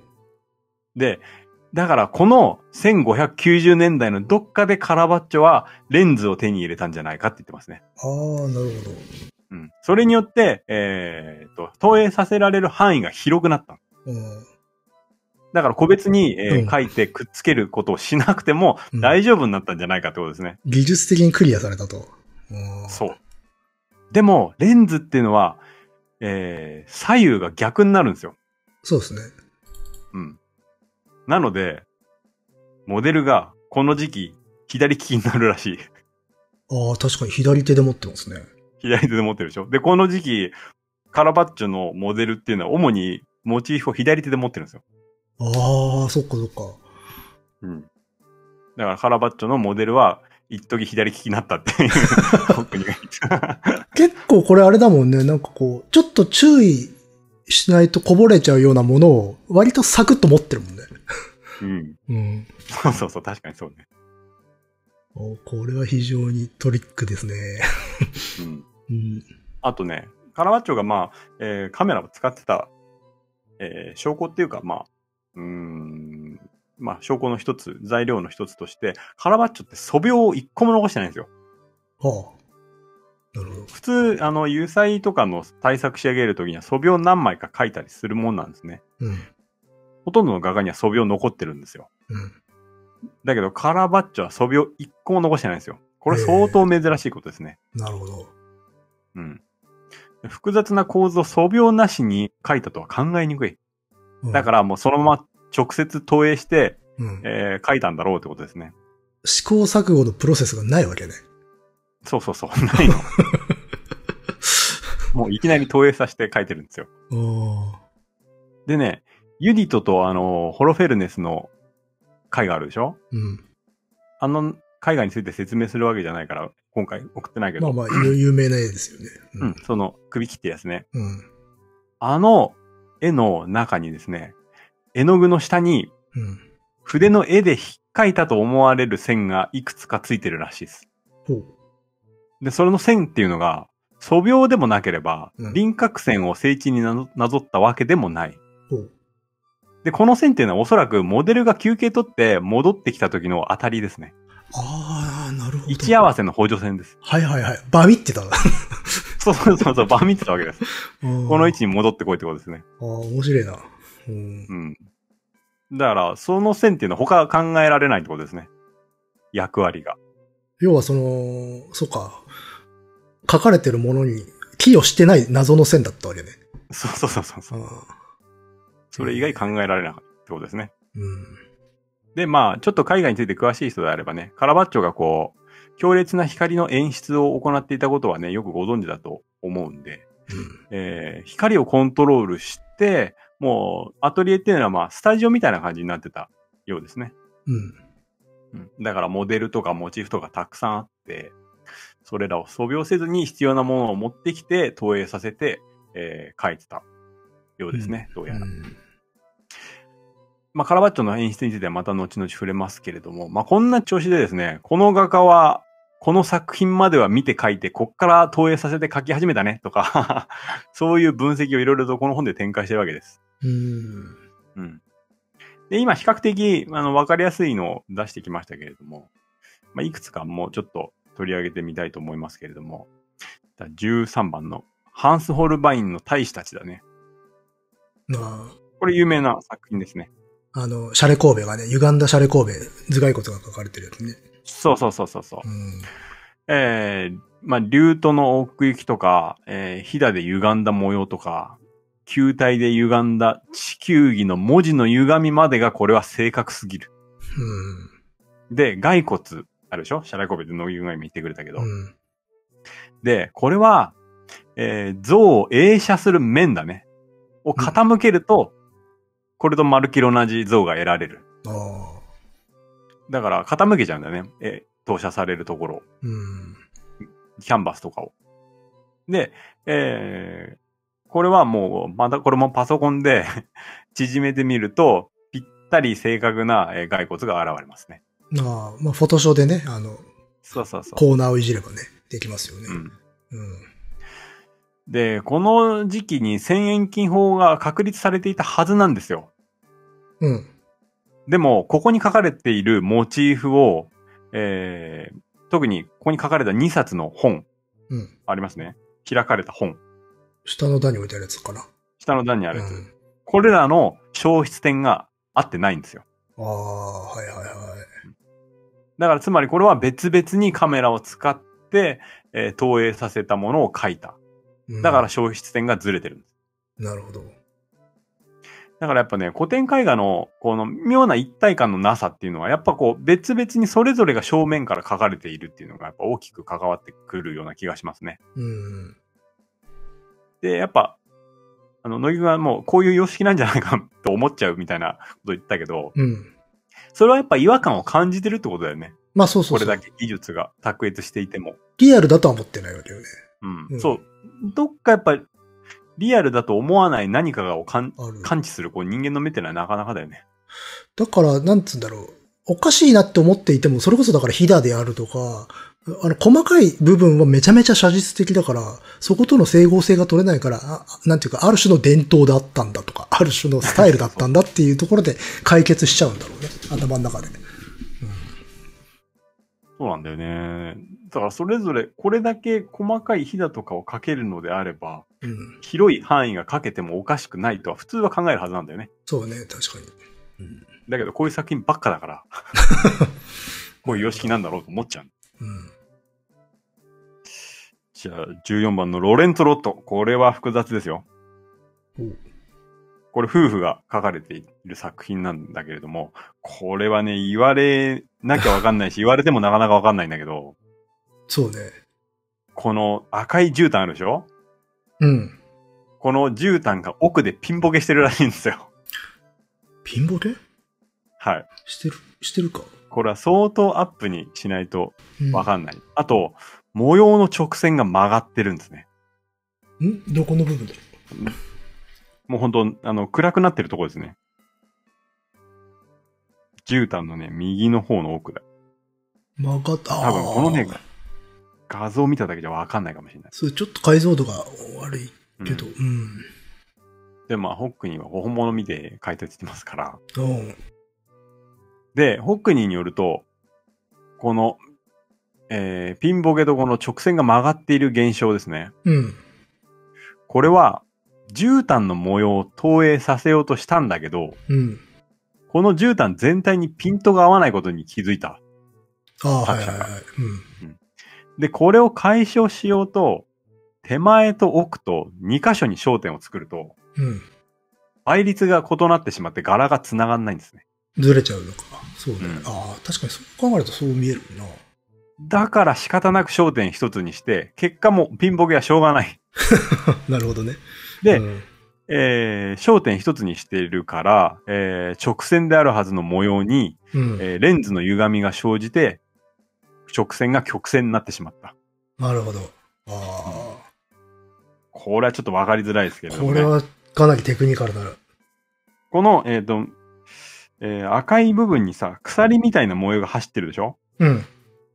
手前の方はしっかりかけてんだけど、そうね。奥に行くに従って、むやむやってなってるね。確かに。もやもやってむやむやって。あ、これおかしいだろ。あとその、その鎖の模様が、センターでちょっとこう、なんていうかこう、奥にへっこんだ模様になってるけど、その奥側は、これボケてるのかな？うん、そうそう、そんデなィテールは潰れてるよね。そうそうそう。うん。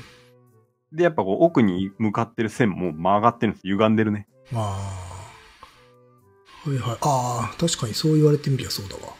うん。うん、確かにあの、ディテールが手前の方がしっかりしてるのに、途中からふわってなってるわ。そうそうそう。うん。急に見えなくなっちゃってね。うん。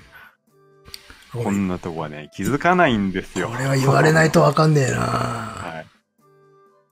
ちょっと今すげえ雨降ってきてるけど、ちょっとごめんね。あ、ちょっと窓閉めてくる。うん。少々お待ちを。はい、失礼しました。大丈夫です。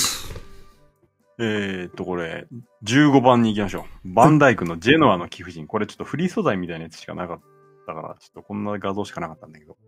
はいはいはい。うん。これ1626年に書かれたものなんだけれども、うん。まあ、これはですね、これ、え、顔ちっちゃくね？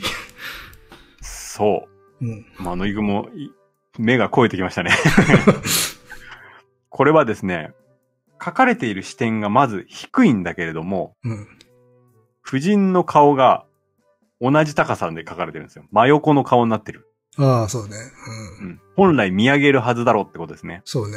うん。うん角度がない。で、さっきあの、顔小さいって言ったけれども、うん。えーっとね、この二人の顔の距離が遠すぎるだろうってことですね。そうね。だからバランスが悪いんだよね。うん。うん。だからこれも単体でそれぞれ書いたのを、か、もしくは、えー顔は顔、体は体で別々に書いたために、バランスが悪くなって、なんかやたら距離感が出ちゃったんだよね、これは。ちょっと雑コラ感があるわけだな。うん。でも、バンダイクって言ったら、うん。まあ、巨匠。大巨匠ですからね。うん。これ当時もなんかおかしくねって言われなかったのかな？これは言われそうな気はするけど、うん。でも、バンダイクだから。またこの多分素材だからさ、あの、透かしが入ってるんだけど、その透かしがなんかそれを検証するかのように入ってるっていう。確かに、距離がね、より強調されるね。されるよね。うん。じゃあもう、ガンガン行ってみましょはいはい。う。もうヤンファン・ベイレルとですね、鎧を着た男。おこれはまたもう、骨が折れそうな感じですね。兵士がですね、老兵士が、こう、手を後ろに、えー背中の方へ持ってきてるんですけれども、うん。これはもう潰れそうだなっていうのがわかると思いまこれはそうね。で、これ、賢者者の体ではないよね。す。と思っちゃいますよね。うん。これはね、まあ、キャンバスが傾いていたらしいです。投影させるキャンバスが。あ、なので、これは10%縦方向に引き伸ばすとぴったりくると。正常になるんだ。これは、乃木くんに写真送りました。10%引き伸ばした写真を。あるんですか？あ、はい17番。はいはいはい。これか。ああ、もうそうね、普通だわ。自然だわ。でしょ？うん。だけど、作品として実際に存在してるのは16番なんですよ。そうか。これはでも結構えげつないっていうか、パまあ、どうなんだろうね。いきなり単品で見せられたらわかんねえか。気づかないのかな。うん、多分ね。うん。気づかないと思うよ。偉い人だし。今、こういう話をしてるから、もううがった目で初めから見ちゃうじゃないですか。そうそうそうそう。警戒してるからね、こっちはもう。うん、そうそうそうそう。このようにですね、過去の大巨匠を、こう、総ざらいしていくわけですね、ホックニーが。ああ、すごいな。まあ、レンズを用いて得た映像にはやっぱ際立った特徴があると。うん。まあ、それぞれ、モデルが傾いていたとしても、あ体傾けてたとしても、それを正面から見た図であることと、うん。明暗の著しい対比と紛れもない一体感。うん。部分部分でのね。うん。あと、暗い背景と浅い奥行き感。うん。こうした特徴が、えー装置の限界に起因するらしいですね、やっぱ。ああ、はいはいはい。うん。でも、モンタージュでバラバラになってしまうそれぞれのモチーフをまとめ上げたのは画家の手腕で、うん。えー、それらが、まあ、言われないと違和感思わないでしょ？まあそうね。うん。そこは画家の手腕だぜってこと。そっかそっか。むしろ、こんだけ収めてるっていうのはすごいぞと。うん。そうそうそうそうそう。これだけで収めてるのはすごいんだってことですね。うん。書いてるのは画家だからね。まあね。線ぐらいしか書けないって普通。うん。あと、この辺についても後々フォローしていきます。うん。で、16世紀になると、えー後傾の大きなレンズができて、で、鏡が凸面鏡になるんですね。うん。でこれによって視界がぐーんと広がるので、これらが一気に解消されていきます。うん。で、えー有名な例としてはやっぱフェルメールですねお。うん。フェルメールは、えー比較的大きい、えーレンズを使って、で、ピンボケみたいなのをそのまま描いてるんですね。だから焦点が1個とかになってる。ああ。だから、えー一つ一つに焦点当てて描くってことをしなかった。じゃあ、一体感は出てるわけね。そうそうそう。うん。だから、フェルメールは大きめのレンズを使用して、広く視野を確保することができた。うん。あとは、まあ、カメラ使っている証拠として、肉眼で生じない、見えない光の輪みたいなものを描いてる。フェルメールはね。ああ、フレアみたいなの書いてるってことか。そうそうそう。うん。で、これ、ちょっともう自分で当時思ったのか、なんかで読んだのかも、もはや忘れたんだけど、フェルメールの人気がすごいあるのは、うん。一つは騎士感。見たことあるってこと？そう。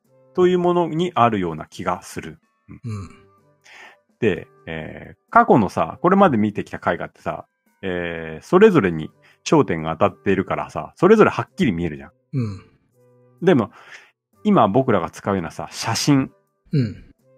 パシャって撮る写真、うん。それらって違うじゃん。ピントがあってさ、うん。えー被写体があって、そこで主役とそれ以外っていうのがはっきりするじゃん。そうですね。うん。で、多くの人が、えそうだと思うんだよね。えー何か撮ろうと思って、そこにピント合わせて、えー撮影するわけ。うん。だから主役とその他っていうのがはっきりしていて、うん。えーで、多く今目にするのって、そういうパシャって撮る写真じゃん。うん。えー要は、このピントが一つに合っていて、主役とそれ以外っていうのが分かれているものが、フェルメールから登場するわけ。はあ、はあはあ、なるほど。だから、えー要は、このカシャって撮る写真に似てるってこと。なるほどね。おなじみっていう感じなんだね。うん。うん。えー騎士感が出るんじゃないかなと。ああ、そっか。舞台装置みたいなものとか背景みたいなものが、役割がはっきり分かりやすくなってるってことか。そうそうそうそう。うん。だから、フェルメールが大きいレンズを使うことができて、まあ、おおむね我々のうんよく見ている写真というものに。似てきた、近づいてきたっていうことが要因なんじゃないかなと。非常にだからあれなのかな、こう演劇的というか映画的な感じっていうものが出ちゃってる。それはなぜかって言ったらレンズ越しに見てるからだってことなのかな。そうそうそう。うんレンズ越しの映像に、え我々が見ているレンズ越しの映像に近くなってきたってことだね。ああ、それは腑に落ちますな。うん。うん。だから、我々のね、使うようなカメラがうん。普及してね、これまで見てきた、これまで見てきたさ、画家たちのは、ああは見えないっていううん。違和感だと思うんだよね。ううん。それで、フェルメールだと、こう見えるよねっていうこと、ね。うん、に近づいてきたんじゃないかなと思う。うん。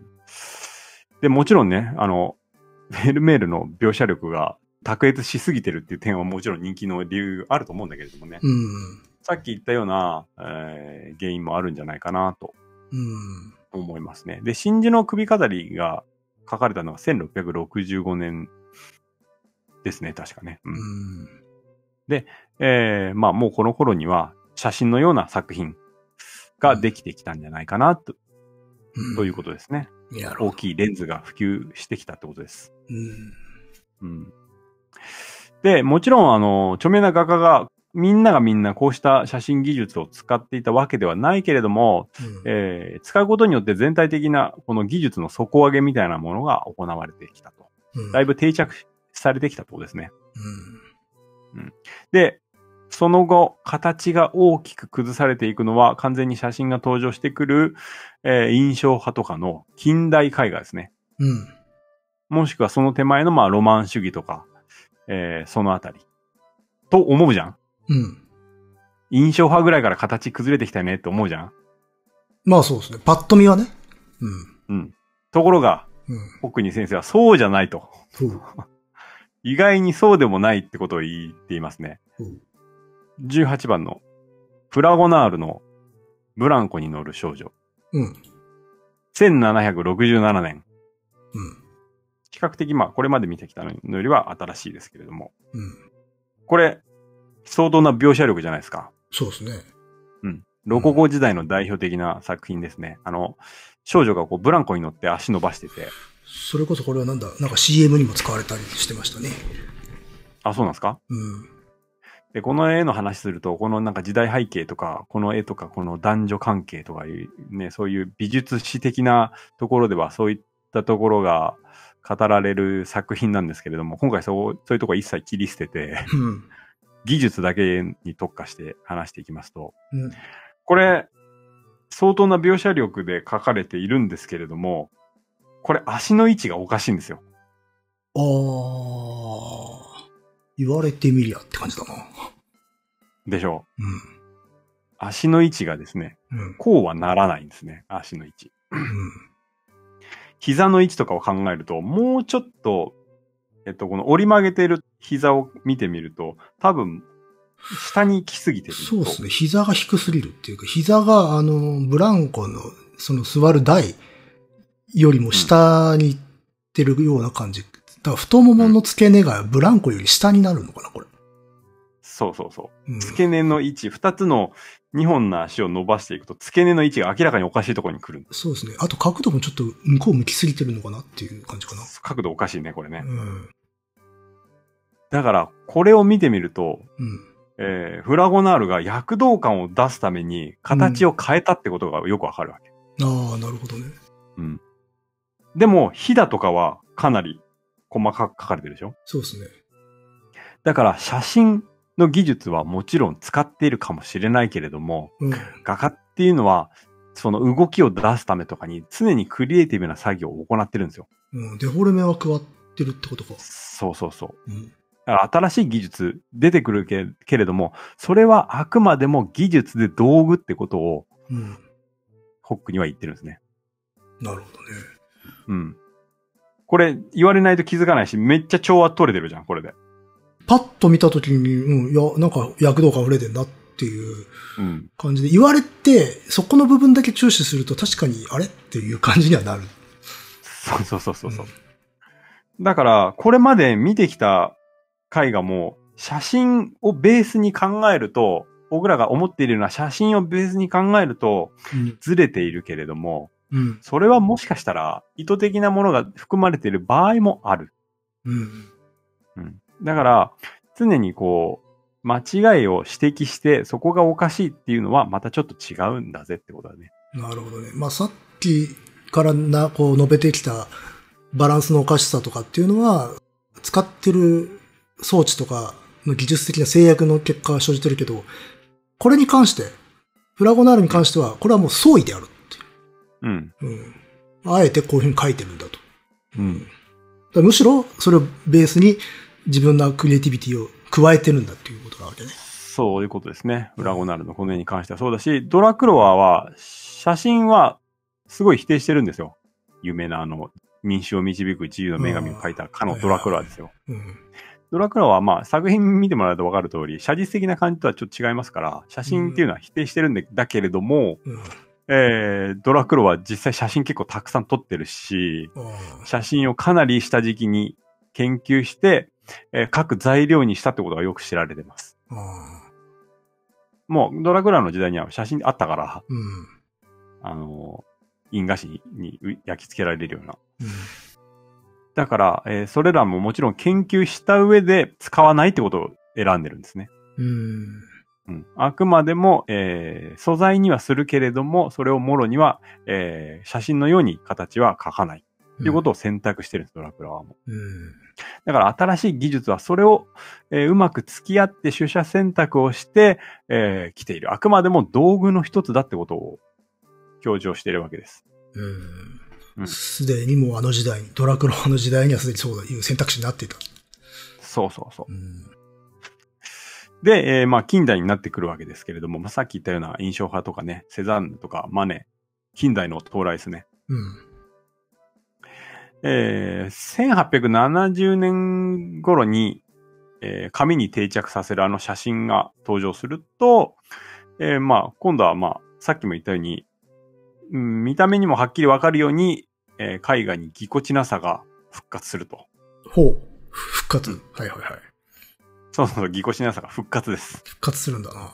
フェルメールあたりで完璧になってきましたから。うん。このあたりでぎこちなさが出てくるわけですね。で、えーっと、まあ、レンズを通して描かれた作品っていうのは、離れてみると、うん離れた分だけ、絵も離れて見えてしまうでしょ？判別が不可能になっていくんですよ。まあ、そうですね。うん。だけど、えー、まあこれ当たり前の現象なんですけど、これ。うん。うん。ですね。遠くから見ると見えねえってことです。うん、そうですね。うん。でもセザンヌの絵画とか、うん。近代の絵画っていうのは離れて見ても像が失われない。ああ、なるほど。そうかもしれないな。うん。うん。だから、セザンヌの絵画ってよくなんか視点が定まってないから、こうん。う、リンゴ落ちちゃいそうだぜとか、これは多視点によって描かれているとかうん。言われてますけれども、まあ、セザンヌは、要は視点が定まらないってことをもちろん意識して描いているわけです。本人がね。うん。うん本人が。で、その鑑賞者を常にこう複数の矛盾する視点から見ていることをこう自覚した上で、うん。絵の中に画題と自らの関係にまつわる疑問を持ち込んだ。ほう。なるほど。つまりは、えーこれまでレンズを用いて描いてきたものっていうのは単眼でしょ？レンズっていうのは。うん。でも人間っていうのは双眼。うん。目が二つあるでしょ？うん。だから、レンズの見ているものとは関係が違うんだってことを意識して、えー意識させているわけですね。そう、セザンヌの絵画とかはね。うん。そう。で、えーレンズの用いたその単眼の世界うん。っていうのをは、うん人間を数学的な位置に固定して、うん。時間と空間が切り離された空間にしてしまうと。うん。だから、離れていくと、えー離れてみると像が失われていく。うん。でもセザンヌとかピカソとかキュービズムのはいはいはい。えーキュービズムの絵画っていうのは、まあ、角度がよく取り沙汰されるんだけれども、うんここでホックニーが言ってるのは距離の問題。うーん。それは画家とモチーフの距離はもとより、うん鑑賞する人までそれが及んでいる。うん。鑑賞する人にまで、えーその距離を意識させるような、えー絵画に、絵画空間をここで作り出したってことだね。なるほどね。そうか。まあ、鑑賞者まで巻き込んでるってことだよね。よくよく考えたら、絵画が持ってるし、あの、視点っていうのは、描いてる本人と、それを鑑賞するものとで違う世界がある。うん。あ、てか、それ違うものっていうものをより意識させていこうとするっていうことになってくるのかな。えっと、昔、そのレンズでの世界っていうのは、も一個、も視点が一つあって、それとモチーフだけのものだったんだけれども、閉じた世界だよね、それは。そう。そうそう、閉じた世界ってこと。それを開かれたものにしたってことだね。うん。ああ、そうか。で、その開かれたものっていうのはどういうものかっていうのはもうもうちょっと後にまた話します。うん。あとは、近代絵画っていうのは絵画をうん。絵の具に還元したんですね。またむ難しい話が乗ってきたな。いや、つまり、これ難しくない。うん。えっと、例えばリンゴを描こうとしたら、うん。えー、赤とか使って描くじゃないですか。うん。で、絵の具っていうのが、それを再現するための材料になってるでしょ。うん。でもより絵の具の、うん、近代絵画は、そう、再現性を意識してないから、それが絵の具だとわかるじゃないですか。はいはいはい。うん。絵の具で描かれてるってことを意識させる。簡単に言うとね。はいはいはい。ああ、うん。そうかそうか。だから再現のために使われた材料になってないってことだね。それが絵だっていうことをより強く意識させるようなものになってる。なんて言うんだろう。ジェスチャーってことなんですか？そうそう、よりこう人間の作為みたいなものが感じられるうん。ようになってきたってことだね。再現性ではなく、それが表現だってことを意識するようなうん。ものになったのがこの辺の近代。なるほどね。うん。で、距離の、えーに関しては、もう奥に広がる空間と、そういう記録的な再現的な役割っていうのは写真が果たしてくれるから、うん。もうそういう問題ではないんだって。そういうところまで絵画が来たんだっていうことを、これらの近代絵画が語ってくれるわけです。ならば、絵は絵絵により強く戻ろうではないかというか、戻るというか、得てあるべきだという意識が非常に強くなってくるってことか。うん。うん写真とまあ分かれていくわけだね、そうだよ絵画っても。写真があるからそう思うけど、写真がない頃は、まあ、現実を写し取るっていう意識に向いてくるね、そりゃねう。ん。うん。そうそうそう。そんな感じですね。まうんあ、はっきり分かれてくるわけです。うん。で、まあ、近代にこうなっていくわけだけれども、うん。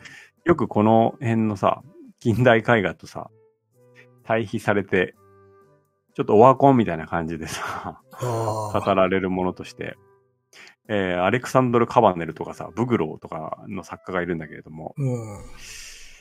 まあ、えーっと、例えば、ブグローの波、19番だよね。うん。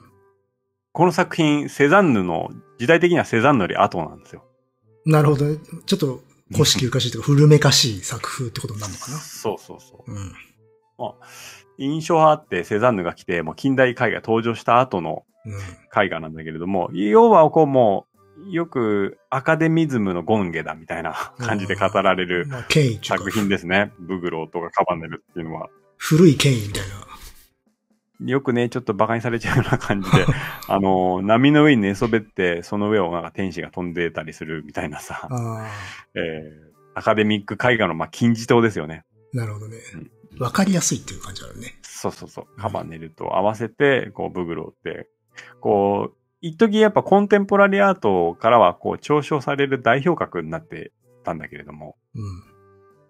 まあ、こう波迫ってるのにこんな表情を出して、うん。絶対浜にいねえだろ、みたいな まあね。感じするし、うん。まあ、これもカメラ何個も使って描いていて足してになってるし、バランスも良くないし、もう、はっきり写真っていう技術、新しい技術が登場しているのに、うん。わざわざ奥行き作っているし、もう、うん。こういう絵画を払い箱うんっていう、えーまあそうした扱いを受けてきたわけです。うん。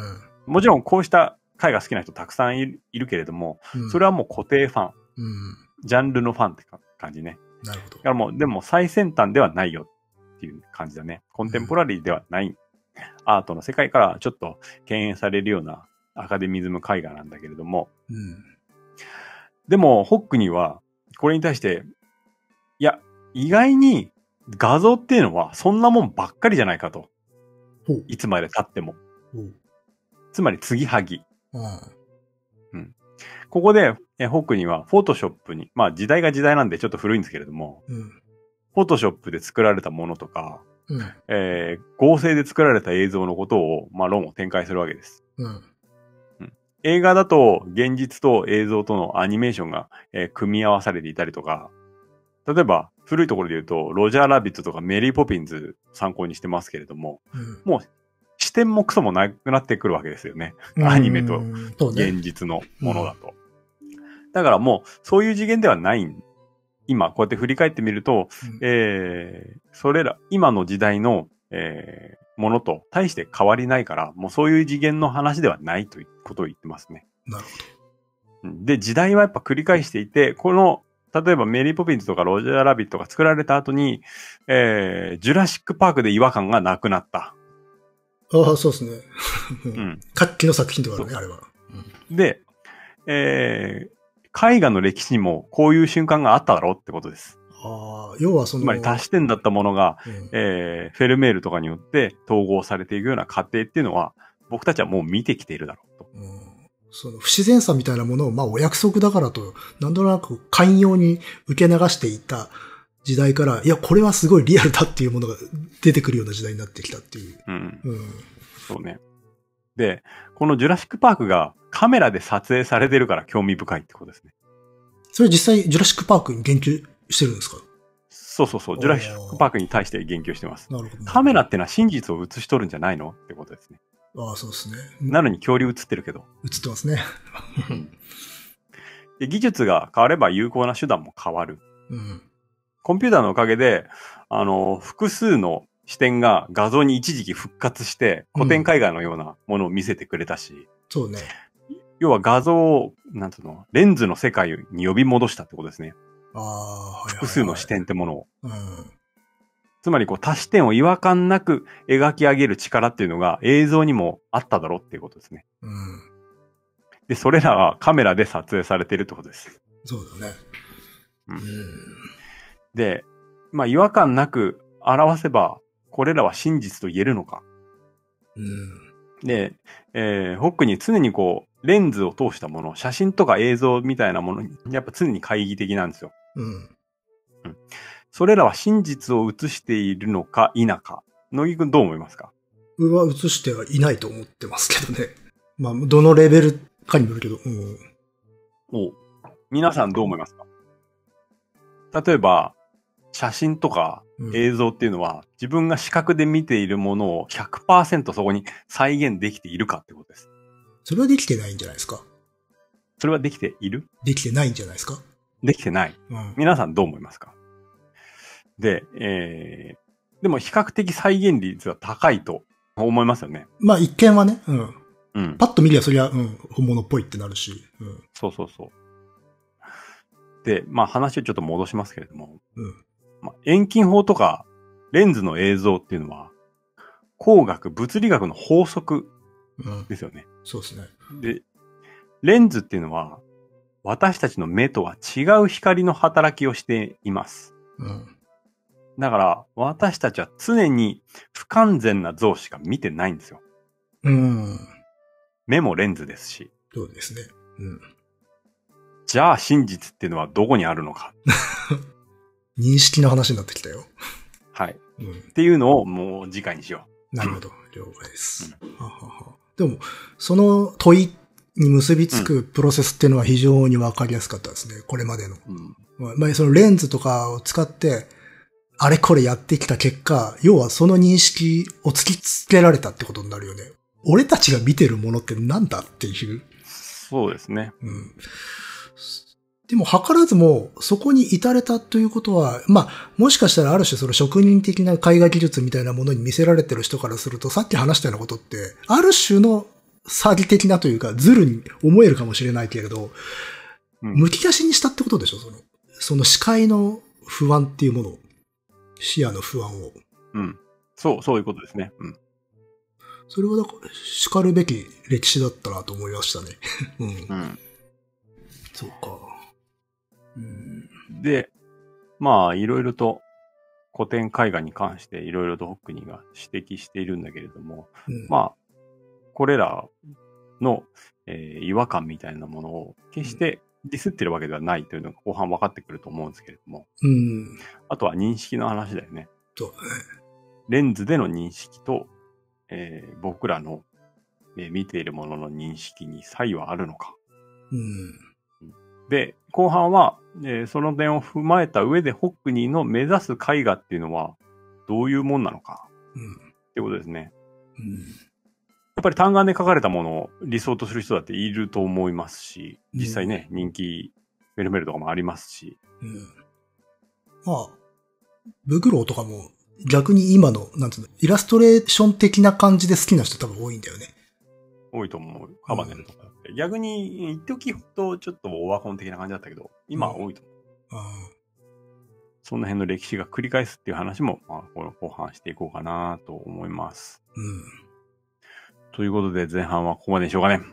素晴らしい前振りです。はい。うん